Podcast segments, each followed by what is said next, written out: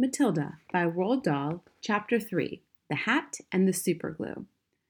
The following morning, just before the co- father left for, for his beastly second-hand car garage, Matilda slipped into the cloakroom and got a hold of the hat he wore each day to work. She had to stand on her toes and reach way up high, as high as she could with a walking stick in order to hook the hat off the peg, and even then she only just made it. The hat itself was one of those flat topped pork pie jobs with a jay's feather stuck in the hat band, and Mr. Wormwood was very proud of it.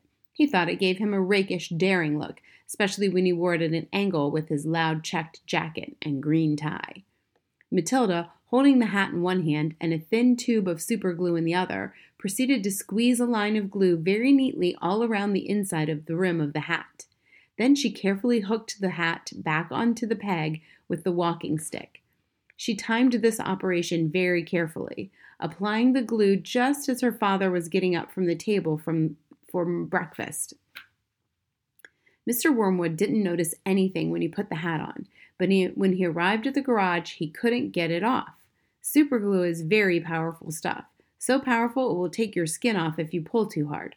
Mr. Wormwood didn't want to be scalped, so he kept the hat on his head the whole day long, even when putting sawdust in gearboxes and fiddling the mileage of cars with his electric drill. In an effort to save face, he adopted a casual attitude, hoping that his staff would think that he actually meant to keep his hat on all day just for the heck of it, like gangsters do in films. When he got home that evening, he still couldn't get the hat off. Don't be silly, his wife said. Come here, I'll take it off for you. She gave the hat a sharp yank. Mr. Wormwood let out a yell that rattled the window panes. Ow! He screamed. Don't do that. Let go. You'll have half my skin off my forehead. Matilda, nestling in her usual chair, was watching this performance over the rim of her book with some interest. What's the matter, Daddy? she said. Has your head suddenly swollen or something? The father glared at his daughter with deep suspicion, but said nothing. How could he? Mrs. Wormwood said to him, It must be super glue. It wouldn't be anything else. That'll teach you to play around with that nasty stuff like that. I expect you were trying to stick your feather in your hat. I haven't touched the flamin' stuff, Mr. Wormwood shouted. He turned and looked again at Matilda, who looked back at him with large, innocent brown eyes. Mrs. Wormwood said to him, You should read the label on the tube before you start messing with dangerous products. Always follow the instructions on the label. What in heaven's name are you talking about, you stupid witch? Mr. Wormwood shouted, clutching the brim of his hat to stop anyone trying to pull it off again. Do you think I'm so stupid I glue this thing to my head on purpose?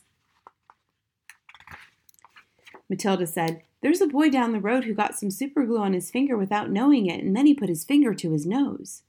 Mr. Wormwood jumped. What happened to him? he spluttered. The finger got stuck inside his nose, Matilda said, and he had to go around like that for a week.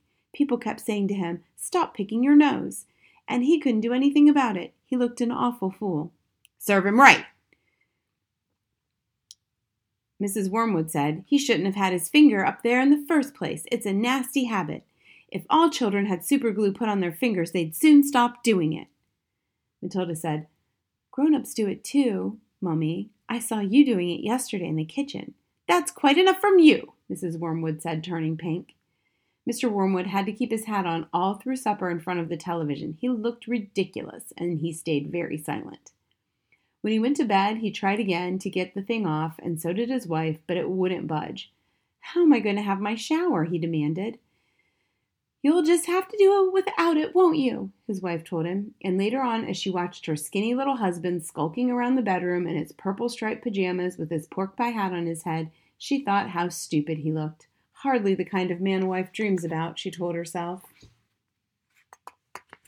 Mr. Wormwood discovered that the worst thing about having a permanent hat on his head was having to sleep in it.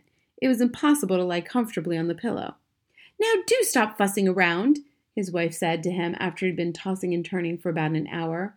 I expect it will be loose by the morning, and then it will slip easily off. But it wasn't loose by the morning, and it wouldn't slip off. So Mrs. Wormwood took a pair of scissors and cut the thing off his head bit by bit, first the top and then the brim. When the inner band had stuck to the hair all around the sides and back, she had to chop at the hair she had to chop the hair off right to the skin. So he finished up with a sort of bald white ring around his head, like some sort of monk.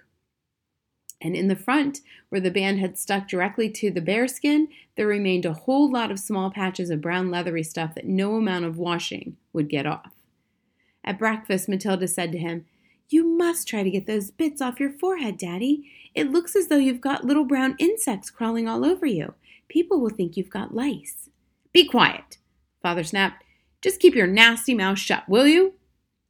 All in all, it was a most satisfactory exercise but it was surely too much to hope that she had taught her father a permanent lesson.